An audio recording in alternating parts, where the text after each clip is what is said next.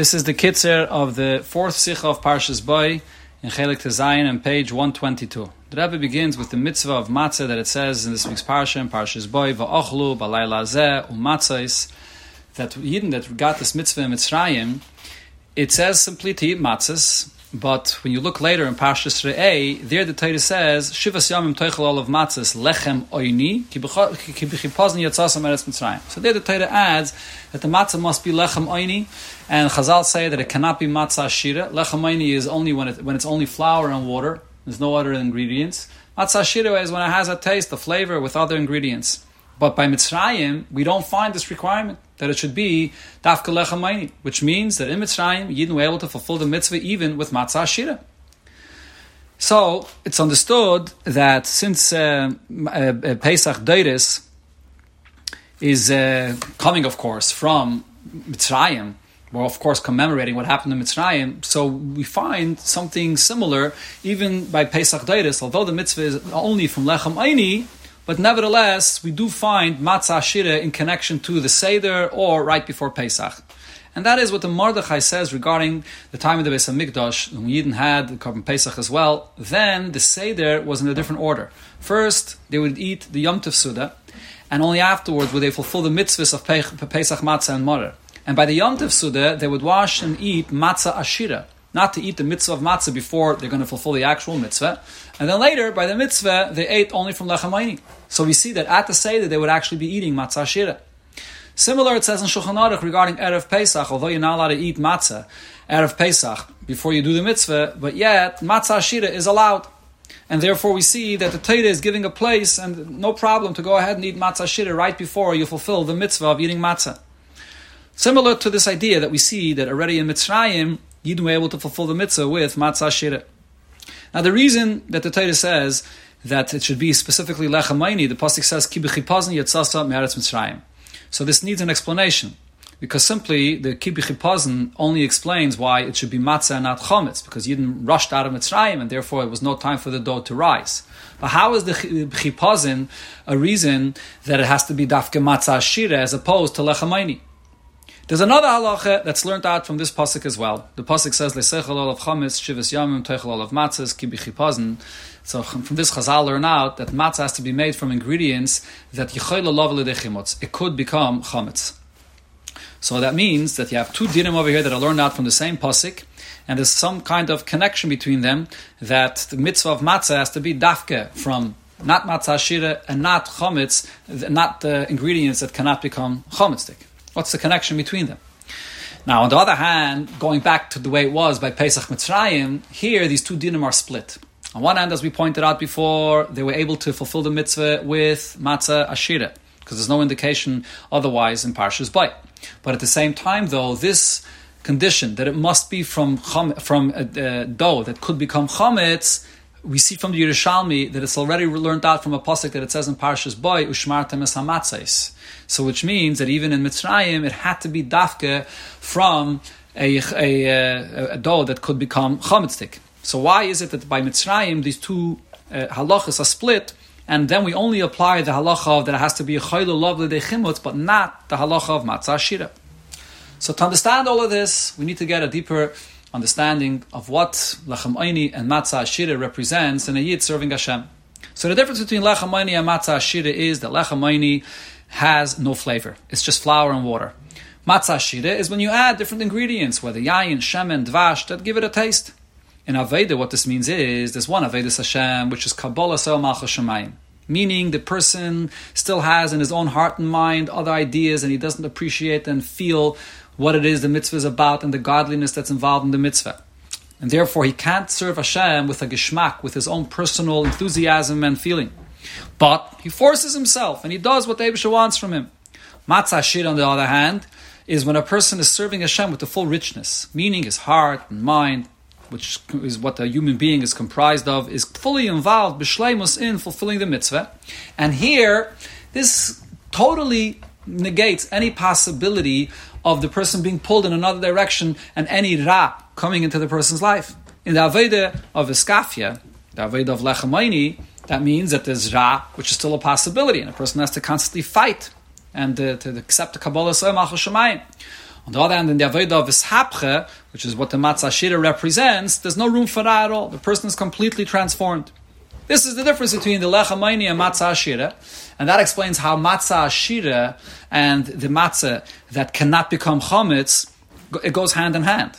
When a person serves Hashem in the way of Matzah Shira, meaning that he's fully involved in a rich manner, as a result, the person cannot come to any chometz, to any ra, because he's fully involved. There's a full level of his hapcha.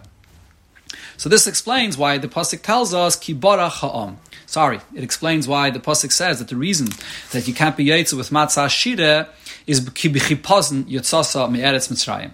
Because as the Alter Rebbe explains in Tanya, when Yidden came out of Mitzrayim, the Pasuk describes it as Kibarach Ha'am, because the Ra was still betokfei, was still Tumas Mitzrayim there. And this is the Avodah of Lechamayni, the Avodah of Iskafia. And therefore the Pasuk is saying, so therefore you should eat dafke lechem oini. Not only that it should not be chametz, but then the level of Avodah that's possible is only the Avodah of Iskafia. On the other hand, the pasuk says, then the goal will be in a manner of ishapcha. And that's the, the Aveda of Matzah Shira.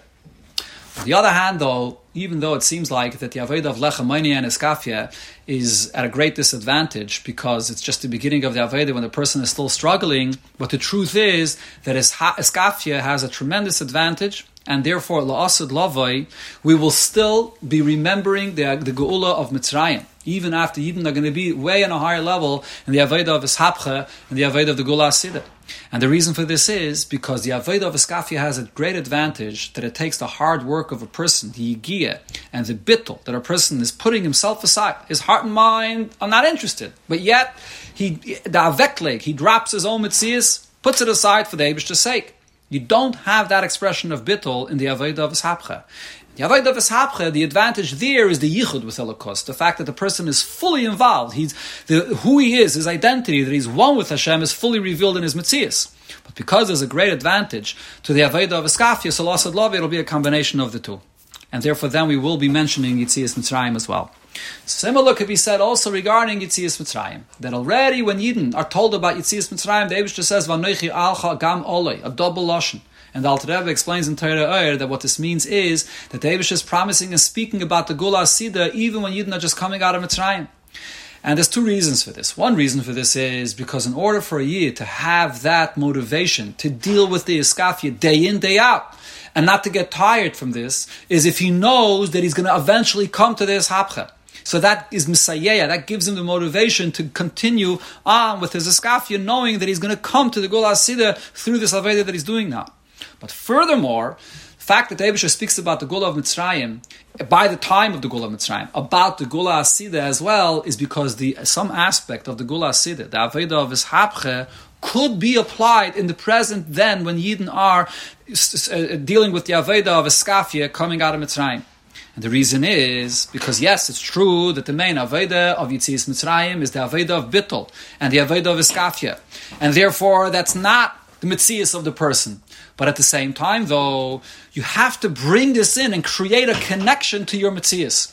This is something that you have to find the geschmack in this, that the person's mind and heart should at least agree that this is the right thing to the extent that he begins getting excited about this. So yes, true that we're still talking about an Aveda of Kabbalas Ol, not an Aveda of the Seichel, of the Midis, which are fully involved. But nevertheless, that Kabbalas Ol itself should be with a Geschmack.